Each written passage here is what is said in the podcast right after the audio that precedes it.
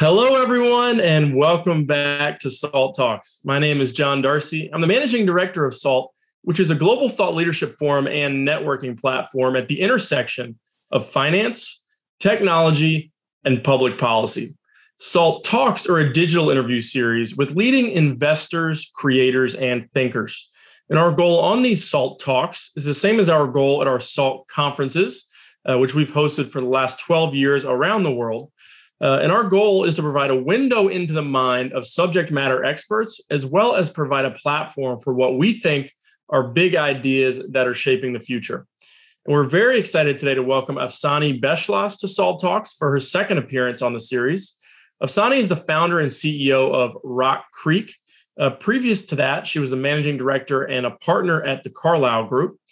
Previous to that, she was a treasurer and chief investment officer of the World Bank and worked at JP Morgan. Afsaneh has advised governments, central banks, and regulatory agencies on global public policy and financial policy, as well as being a deep expert on energy. She led the World Bank's energy investments and policy work on areas including sustainable investing, renewable energy, power, and infrastructure to reduce carbon emissions, and founded the World Bank's natural gas group as a transitional fuel. Afsaneh is the chair of, P- of the PBS Foundation and a trustee for the Institute for Advanced Study, World Resources Institute, Council on Foreign Relations, Global Alliance for Vaccines, Georgetown University, and the Bretton Woods Committee. She was, was recognized by Carnegie Corporation in their Great Immigrants, Great Americans 2020 list, received the Institutional Investor Lifetime Achievement Award and the Robert F. Kennedy Human Rights Ripple of Hope Award, and has been listed among the most powerful women in banking by American Banker. Afsaneh holds a master's in philosophy with honors in economics from the University of Oxford, uh, where she taught international trade and economic development. She's the co author of The Economics of Natural Gas and the author of numerous journal articles on energy, finance, renewable energy, and impact investing. Uh, I read all that, which you could probably glean for yourself, but she is an absolute powerhouse, one of the most well respected and successful women in the alternative investment industry and in the field of economics more generally. And hosting today's talk is Anthony Scaramucci, who's the founder and managing partner of Skybridge Capital, which is a global alternative investment firm. Anthony's also the chairman of SALT. And with that, I'll turn it over to Anthony for the interview. Well, thank you, John. Quite an introduction. Afsaneh, thank you for joining us on SALT Talks. I want to go right to the state of the markets. Jerome Powell wants to retire the word transitory. Yes. Is inflation a reality? Supply chains seem to be a mess. Are they going to fix themselves? Where are you on the topics of the market and inflation? Thank you so much for having me on, Anthony. As always, uh, great to be with you. And uh, and I um, think that you saw the numbers that have just come out on both jobs and on and on inflation. Obviously, the inflation ones are not surprising. You know, close to just under 7%, about 6.8%. And my assumption is that those numbers will go up, probably peak around the 7% number. But then if you and I were having this conversation in about a year, I think that they would be maybe half of that in about a year. And the reason I think, while it's not transitory, it you know we, it will be not two percent but closer to you know three to between three and four percent is because um, these supply chain problems that are covid related are huge. We all read about the problems at the ports. I don't know if you've called up anybody at the port. I had some things coming through long beach and i was calling the port myself not because i needed to really but i wanted to know what's going on. And one day they would tell me, you know, there was a big COVID uh, problem and we closed down this section. And another day, you know, um, the they were, you know, the, the, trains that were supposed to get the goods and you know put them um, on the trains to go through uh, Chicago were delayed. So those are all problems that were whether health related, whether related to uh, somehow directly or indirectly to COVID. I'm not saying that will get resolved in the next few months, but certainly, you know, President Biden has now got a port uh, advisor that is trying to make changes so that people don't use the uh, the ports as storage space and things like that. So we're going to see all of those things change. also, I think Anthony, and you know, I think what we, the three of us, are going to find, um, you know, in about a year is COVID is a problem like the flu that we have to live with, right? It's not every time there is a variant, we're all in shock. Obviously, unless there's some terrible, terrible variant. So going back to the numbers, I think we still do need to worry not so much about employment, but the very low end of wages, because yes, everyone is saying wages have gone up at the lowest end, but that was from such a low base, right? And no benefits. So people can't make a living on those low, low wages. You now have some inflation. So you need to make sure from a real point of view, those wages are wages that people can live on. So that I don't think uh, will go away, and we're seeing the pressures on uh, wages continue a little bit, and I think that will continue with us. You know, so so for so many years, uh, we were struggling with this. Ben Bernanke talked about it. Janet Yellen talked about yeah. it. They had set a two percent inflation target. They couldn't hit it uh, because of COVID. They're now overshooting it. Um, I'm not overly worried. Should I be worried about this, Afsaneh? How should I be looking at this? I, I sort of feel like this is going to come back to something that's mid range and normal once the supply chain issue clears up, or should I be more worried? Uh, I am in the same camp as you are. So my sense is that um, you know it's certainly a problem. It's certainly you know there will be some things that will be longer term um, and stay with us, but most of the uh, big pressures that we're seeing are much shorter term. And I think I am with you that in about a year we will uh, we will see this as a very different situation, and we will you know still be worried in the sense that we might be overshooting two percent, we might be closer to three three and a half percent. But that is something that I think uh, the Fed can live with, and uh, especially if the impact of this huge amount of liquidity that got pushed into the economy over the last uh, year and a half, two years, uh, diminishes, you know, we will be close to that 2% number sooner than later. Okay, let's switch. Let's switch gears for a second and talk a little bit about ESG. The last time that we were together, uh, we were talking about uh, the investment interest in ESG, and it seemed like we were peak cycle in ESG. Is the enthusiasm still there? Has it peaked, or do you think it's still early? Where are we with ESG now? I think we're at early stages, and I think it's growing super fast. And what was interesting is um, if you go into meetings with investors, with endowments, foundations, if you sit on uh, sort of policy meetings with uh, with um, mission-oriented organizations, what you find is that that those two areas are coming together anthony. People who are looking at mission and people who are looking at investment returns. And it used to be that most people's eyes glazed over when you said those words you know um, impact uh, oriented investments and they would assume those are lower return.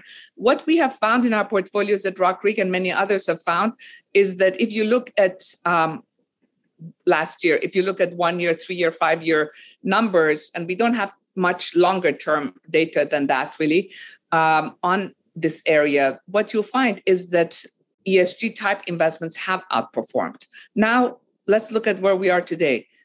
You know, with Build Back Better and with all the other money that is going into climate and other affordable housing, education, health, all of this is um, one why I think we're at the beginning and the incre- the interest will just increase.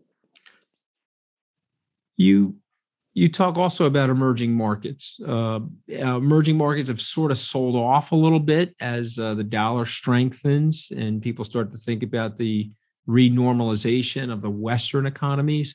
What's your view right now on the emerging markets, given everything that's in the soup? Um, so emerging markets really interesting and you know if you'd asked me last year i would have thought they would have done better than they ended up doing uh, but again, you know, not having access to vaccines was not a very helpful thing because vaccines were really just uh, distributed mainly in the rich developed countries. Uh, so they got, um, you know, ding because of that. But um, what is the situation right now. Obviously, the U.S. has been the market that most of um, most investors have been uh, coming to, and most large um, assets, institutional assets, uh, all over the world have been coming into the U.S. Much less to developed, even Europe and Asia, let alone emerging markets. So you've had uh, flows have been weaker. What was very interesting is like this week, where the flows into China A shares were huge uh, compared to their usual flows. So I think people are seeing value. I think there's another area of the world which is very, very interesting, which is uh, East Asia uh, and South Asia ex China. And I think those countries will be beneficiaries of what is going on geopolitically. And, um, and also, they themselves are growing fast. So, those might be areas in emerging markets that will be particularly interesting. But also, let's not forget there are very very specific areas in if you look let's say at fintech or if you look at climate oriented investments you will see that those are also uh, interesting areas in emerging markets. So you may not want to just blanket invest in emerging markets but find areas that are particularly interesting in particular countries. I mean, I, and I and I think that that makes sense. I I want to I want to talk broadly about carbon carbon emissions, uh, the United Nations carbon meeting, the COP26 that took place in Glasgow. Uh, you held a discussion with a series of investors, policymakers, and climate experts. Uh, what, what's your take on the summit? Are those things valuable to us? Was it a success? Uh, and what is the policies going forward that's going to help the world? So these meetings have been going on for years. If you remember, those IPCC reports used to come out a long time ago. No one paid attention to them. And it was only this year that people started concentrating. And if you, if you say these meetings have gone on for years, I have to take your word for it because I'm one of those people that did not pay attention to them. So right. are we start are we starting to pay attention now? Right. And I think that I think people you know are paying attention to, you know it, it's on the cover of newspapers. So so everybody looking at the newspaper looks that there was a cop meeting. Everybody sees there was this ipcc report right? So they're not just specialist reports or specialist conferences for people who are very broadly eh, very very you know very specifically interested. It's very broad interest in the topic. So what does that mean? It means that if you look at the youth in the us for example you know, most of the information we're seeing and the activists who were in COP would tell you that they're going to choose what they spend, what where they live, where they work, the mode of transport they use based on climate, right? So that is something that was not the case with previous generations. And uh, and they are going to be an important power because they will also have dollars to spend. And they will be activists um, who will impact companies in a way that maybe their parents did not.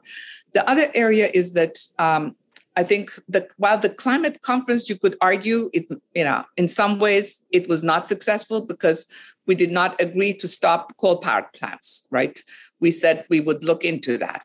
Uh, in in some ways, you know, again on the negative, you know, you had India say we will um, start getting to net zero, you know, in 2050. Uh, Brazil's talked about um, uh, forests and then took back some of what it had said. Now, you could say that was negative. I think what was positive was the fact that so many people were aware of it, whether you were there in person uh, or not and so many more people are affected by uh, the impact of climate in their daily life. Their, their basements are flooded. Their houses have been destroyed. They've seen fires that were impacted because of, um, of uh, problems with forests. So a lot of people now see climate as a big problem not just big institutional investors who see it as a big risk in their portfolio. So very big difference. And um, there will be another meeting cop27 next year um, so it's not so much what the meeting achieved, but the fact that it heightened people's awareness of the problems. It ties into energy. Uh, you and I both are uh, students of the Middle East, and obviously you're from the Middle East, and you've had a great background in energy policy and energy investing. Uh, so, what does all of this mean? Tell us uh, about the forward five years for energy and its relationship to what these governments and private sector businesses need to do to clean up the environment? Uh, so, Anthony, I think uh, when I was um, uh, a long time ago, a student at Oxford, my one of my professors said you have to go uh, work on clean energy, which happened to be natural gas. Afsaneh, you said you said Oxford too fast. You see, that's like somebody that's trying to be humble. You know, you should have said uh, when I was a student at Oxford. You see that, and everyone but, would have. But, picked but the emphasis is on the fact that somebody, when I was very young, told me, "Look at clean energy." I think that's the more important thing than where it was.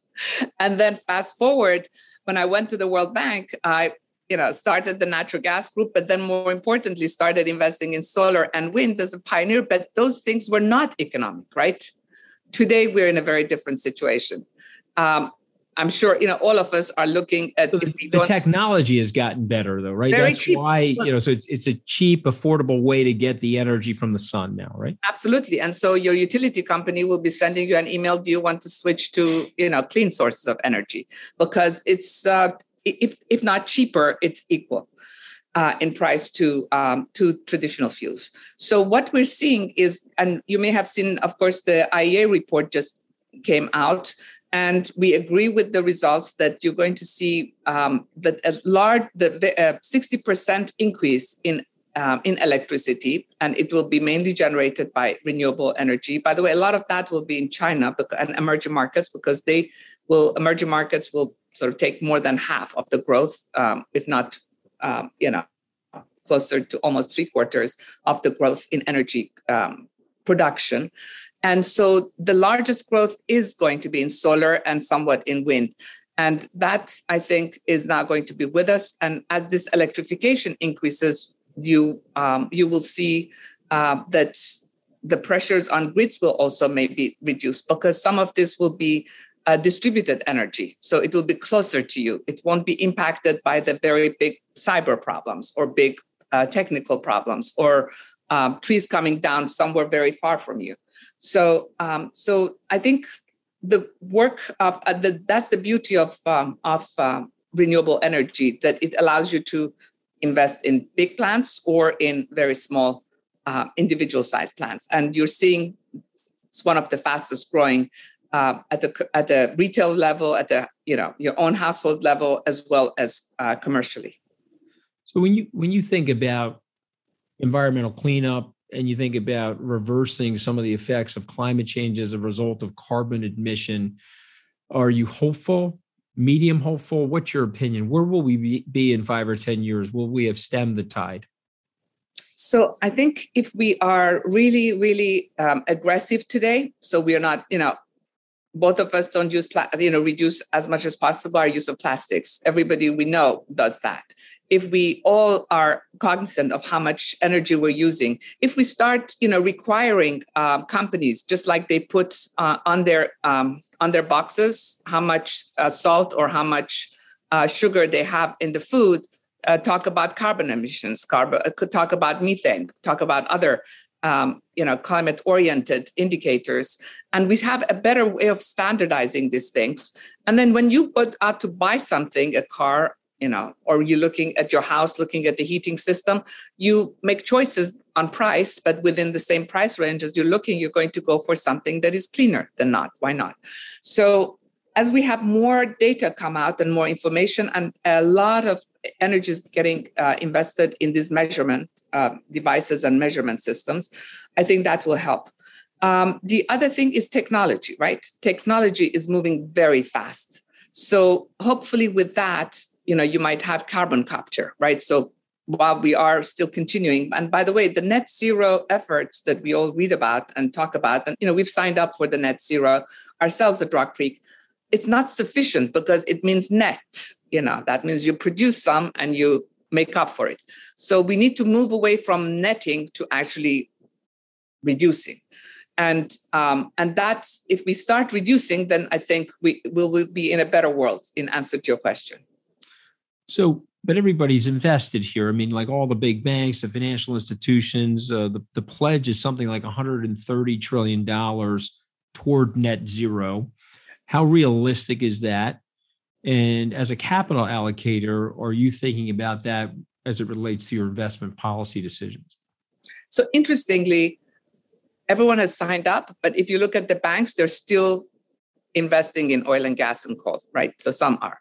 Um, but as an investment, I think as we um, see right now, if you're an insurance company, you are really looking at the risk of being invested in stranded assets and assets that are going to be problematic. So insurance companies have been ahead. Some of the sovereign funds have been ahead. We at Rock Creek, when we look at investments, we kind of use an implicit cost of carbon because if um, you know that could become a very big risk in portfolio. So just like you adjust for risk um, in your portfolios for different kinds of risk, you know, interest rates changing, uh, currencies changing, market, you know, equity markets going up or down, and volatility in different markets. You also, I think, need to really uh, start looking at um, at the price of carbon yourself, because unfortunately, you asked about the successes in um, in Glasgow. One of them was not to talk about carbon pricing. Yeah, and we also know that uh, some of the countries have not really opted in fully, right? India and China are still, uh, it's let's say ambivalent about it, and so that uh, it's it, it's not yet a global commitment. Um, do you think companies are capable of achieving these net zero commitments? Are they capable, or is this lip service? I think they're capable of doing a lot, uh, but they also need toolkits. So they, you know, it's some people don't have they would like there are a lot of people anthony who would like to but they don't know how to. So i think we need to invest in sort of more better information. If you're interested in reducing your you know carbon uh, footprint these are the three things that you could do. Um, and at the same time because of investment money going in more and more into renewable you know i think that's how you're going to see a big change. Um, in and that by the way india and china may not have signed but where they're directing their own capital is towards renewable energy. China, uh, india is doing a huge amount. Uh, china you know uh, while it's going to be still one of the largest uh, coal users in the world will be adding a lot to its solar. Um, unfortunately, you know, we want to make sure that their promise not to sell coal power plants to other countries will stick, and they will not do that because that will not be a good thing for what you're talking about. I guess one of the things that I, am worried about, and I'd like you to react to this, is that you know, the company makes the commitment, and then they sit down with their CFO, and they're they're trying to resource allocate, and they also have a board and shareholders, and they're worried about their overall profitability. So what would you say to a, CEO? Are they are they able to make these shifts and maintain their profitability, or are you are you suggesting or thinking that they would have to take a hit potentially over a few years, or like let's say you were at the board meeting, how would you advise a CEO in terms of the direction? So what has changed in boardrooms is boardrooms used to say that you know um, these would be extra costs. Today, I think every single boardroom, or I should say, the majority of boardrooms, uh, will be talking about how can we take advantage. One, in terms of uh, reducing risk from a risk management, and every board is very cognizant of risk management, making sure that we are not uh, putting our assets or reducing assets that are harmful to the climate, not because you know we are interested in the public good aspect of it, but because of how it impacts our specific company. Because stakeholders, you know, people who buy your stocks are going to be much more following that lead that we saw with Engine One and Exxon, but across the board, not just at energy companies, but every other company. So they know that. And the other thing is that what you said earlier, the price of renewable energy has come down. In some cases, it's cheaper in some cases, it is less risky if you're in an island economy. Can you imagine importing, you know, diesel oil and oil into an island economy and and producing energy uh, power with that versus using the power of the sun? Listen, I think that's the. I mean, I I'm in your camp. I I, I see the opportunity, and I'm glad that we've raised the awareness and you know we both have children and hopefully someday i'll, I'll have grandchildren and, and right. you will as well. I mean and they'll be living in a cleaner world. That's my hope. Exactly. um i look at the economic data. I know you measure the economic data. The recent data for the united states is astoundingly good. I know we don't like to talk about that on the news because we like talking about bad news on the news but the data is very, very good. The jobs data is good. The inflation data, I think, is temporary. We don't want to use the word transitory. Yes.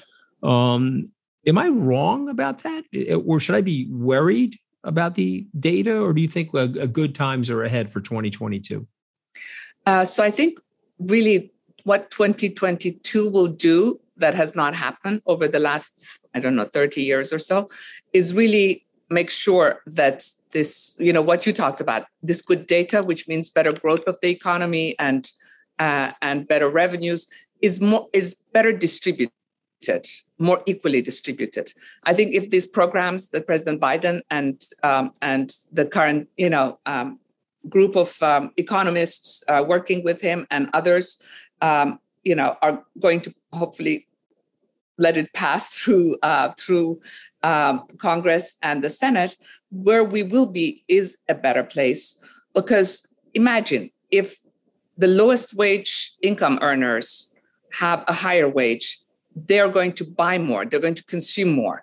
That means a higher, longer term growth rate for the US. So while this data that we've seen is good, unfortunately, it's also um, been limited to bringing a lot of wealth and a lot of concentration of benefits to um, to a limited number of people. So as we widen that group, I think that's really great for even better economic growth in the U.S. and the rest of the world. Okay, so encouraging. I mean, I mean, what? Okay, let me let me flip it. Let's flip the other side of the pancake. Yeah. What should I be worried about for 2022?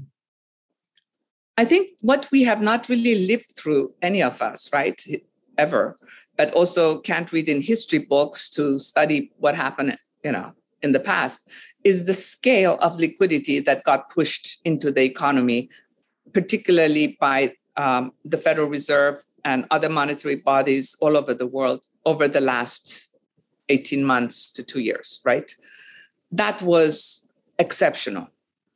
So one was, you know, between the tapering, keeping interest rates very low, and all the other tools that were used. Those are going. Those are gone pretty much. I mean, I assume they're gone. They're not gone. They're, you know, you're going to have um, have them, you know, essentially get out of the economy. Given how huge the scale was, um, we don't really know the impact of withdrawing it. I don't think anybody does. And so that's the big unknown. That's what, you know, keeps me up.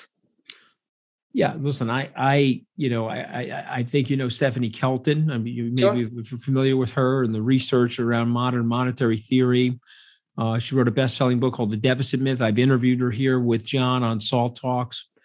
Uh, she makes a very compelling case, but one of the things that she says is that we are living, Afsaneh, in a modern monetary theory world. Whether you agree with modern monetary theory or not, we are living so in this world. I guess my issue with it is uh, having grown up in the middle class and where my dad was a uh, hourly wage worker.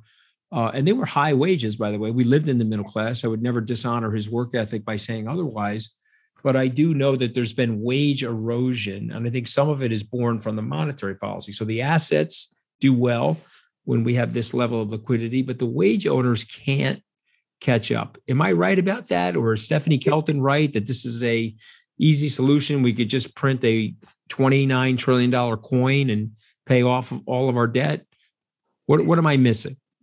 So I think I think you're absolutely right. I think that the largest share of the money that got pushed into the markets, you know, went through the financial sector, but the large financial sector, a small amount, you know, did go through um, to smaller businesses, but really that share was very small and very inefficient. And we saw that our system was not set up to find these groups that needed it to stay in business for longer.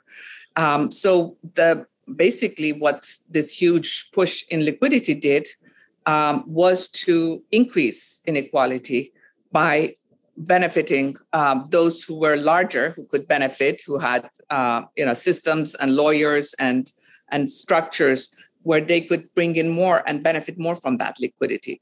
So there's no question that you know if we don't change that, um, we will. It's not just that equality. You know, you're talking about climate. Is it good business? A more equal, a more just society is really good there'll be less crime there'll be you know you'll be spending less on the things that are not helpful to growth, and you'll be spending more on things that help economic growth and general happiness. Well, we're we're in complete agreement. I, I don't want to live in a bob wire McMansion in a security compound while my fellow neighbors are suffering. Uh, I want to figure that out and solve for it. So let's make you the social and economic czar. Okay, you are the policy wonk, and you are now able to set the agenda. And we both know that these have to be long term goals. Nothing's going to be cured overnight. What are some things you would recommend to the American government, policymakers, governors, presidents? What would you say we would need to do to try to fix some of these ills? So, uh, one uh, first thing would be to create um, in our financial system. As you know, a lot of people are not banked, and they aren't. They don't have access to the um, banking system, right? And they pay much higher fees to just get their wages, to uh, to transact, etc. So some of the tools, in fact, we developed at the World Bank and in low-income countries are very useful for low-income groups. But in the U.S., our financial infrastructure is actually quite old. And, um, and it was set up for a different time. So it needs to be more modernized, and we need to have tools through fintech tools or others that make sure that the lowest income people have access to the same financial system and they get the same benefits as other as the rest of the population. So i think that's a really important thing and we talked about that when we talked about when you were trying to push some of the liquidity that was coming out or some of the payments.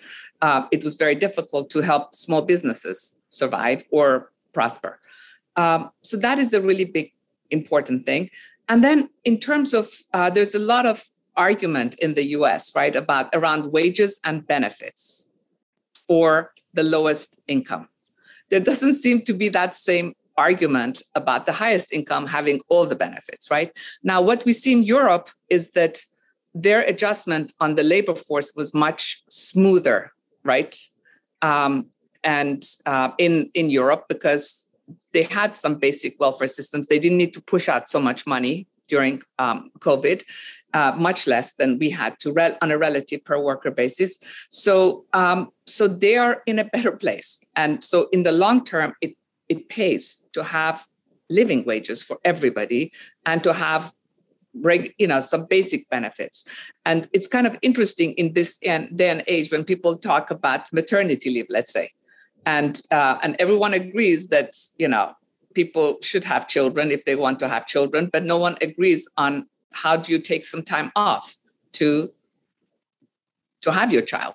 So you may not want to be like europe where you can take up to six months but you can't be like here where you can't take any time off. Yeah. So well, i, I think mean, those are some basic things that are two big things that i would change. And i think with that you're going to have uh, major growth. And last but not least anthony i think i would invest in our youth. And eh, you know through entrepreneurship and through creating tech hubs all over the country i would really invest in diverse populations and in our youth. Okay so we're going to close this out but i got to ask a few more questions if you're okay with it. What what are what are we pessimistic about? Let's start with the bad news first okay? We talked about the pulling of the plug of the Fed and perhaps straining some of the liquidity and the unevenness. What else are we pessimistic about or worried about? And then let's end this with what you're optimistic about and where you, where you see the country going. Uh, so, what I do worry about um, is what might happen geopolitically. So, we have what's going on in Taiwan, and obviously all the other uh, issues that are going on between China and the US and China and the rest of the world. And I think that is the big elephant in the room. And um, and you know, I've worked on China for many many years uh, in my career at the World Bank and and and afterwards. Uh, but China today seems very different than China, let's say five years ago ten years ago. And while the, a lot of um, a lot of growth has happened in China, it's going to growth will slow down. It's not going to be at 8, 10, 12%. is going to be 4, 5 three, you know, maybe further, maybe further down, three percent, like normal, you know, growth for a mature economy. So they're going to have the pressures, and that is why I worry about the Taiwan question because for the internal political reasons. Uh, you might have external political events like taking over Taiwan pretty soon or after the Olympics that could be a big issue um, for the rest of the world. Similarly, you know, with uh, what is going on with Ukraine, I think these days the, uh, President Biden had the conversation with uh, with uh, with Mr. Putin, but how that gets resolved, and there's a lot of effort going on right now in the U.S. administration to resolve that sort of situation. Not that you can resolve it, but to to moderate the crisis. Um, but the Ukraine question stands there, and similarly, um, there, that's kind of a big problem in Eastern Europe, which will impact Europe. We talked about energy, that will impact Euro- European access to energy, but also uh, more broadly, uh, the growth of the future of Europe, which, if it gets embroiled into conflict, is not going to be a good thing. Do you worry about the way we communicate? Because uh, our good friend Ray Dalio was on television uh, he was trying to make a point. It didn't go over so well. He tried to clear up the point uh, over the weekend. And we're all have a little bit of lockjaw now because there are things going on in China that we probably don't like and we think are unfair. They may think there's things about our system that they don't like that they think are unfair. Um, I'm worried about the cultural dynamics about the way we handle each other. You know, we're we're quick to judge and cancel each other of course, you know, people like you and me, Afsaneh, were uncancelable, right? They've tried to cancel me a few times. They can't they can't get rid of me, Afsaneh. But but you know, I'm worried. Should I be worried? Uh, I think there's no question that having a you know good, uh, candid but constructive and positive dialogue between people who have different views is very important. Whether you're two countries negotiating, I mean, in order to negotiate between two countries or two people or two uh, people from two parties, um, you know, we have a tradition um, in the U.S. of people who are in the different parties uh, talking to each other. And I remember when I first moved to Washington, you would go to a dinner party, you had you you know you had really wonderful conversations around the table with people disagreeing with each other. So I think that is the dream, no question.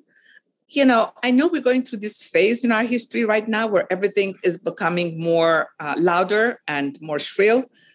But, you know, I'm kind of up, I'm a generally optimistic person. It might be that we go through this stage and hopefully our kids who come after us are going to resolve this problem. And yeah, they'll, they'll be they'll be less crazy like our us. You know, we're the baby boomers. We have a tendency to be a little bit more dramatic, melodramatic. Maybe our kids will be more data dependent and calmer. Right. Um, my last question for you: uh, What's ahead for you and your firm?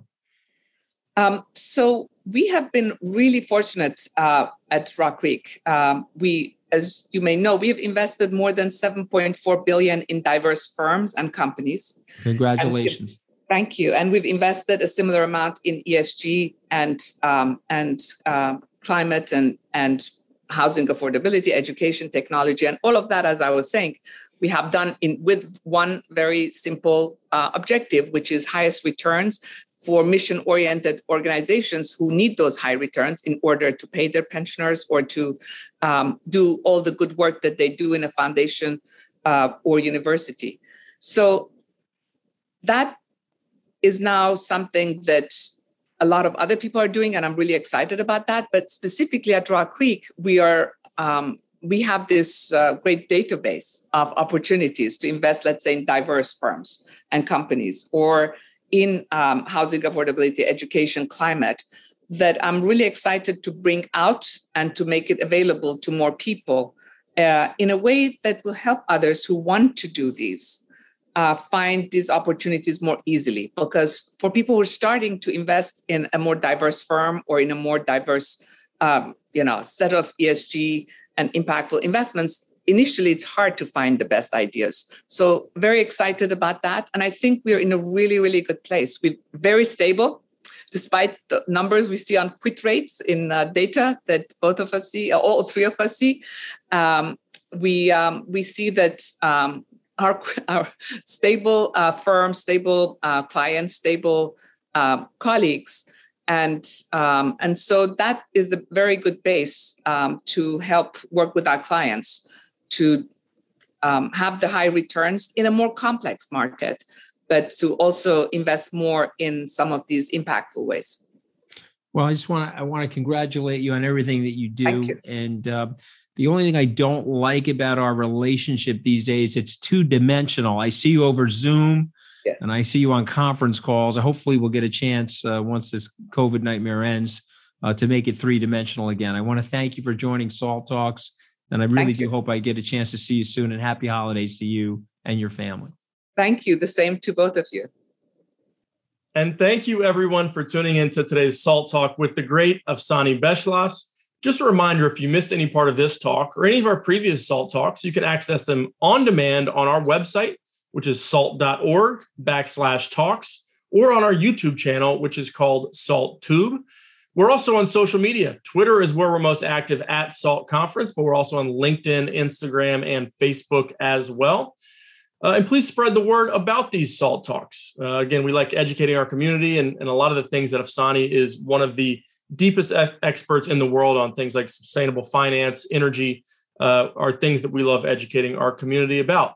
Just a heads up, we are planning our event calendar for 2022. So make sure to tune into our website, salt.org, for updates and follow us on those social media outlets that I mentioned to get sort of first dibs and an exciting slate of events that we are getting ready to launch here in the coming weeks. But on behalf of Anthony and the entire SALT team, this is John Darcy signing off from SALT Talks for today. We hope to see you back here again soon.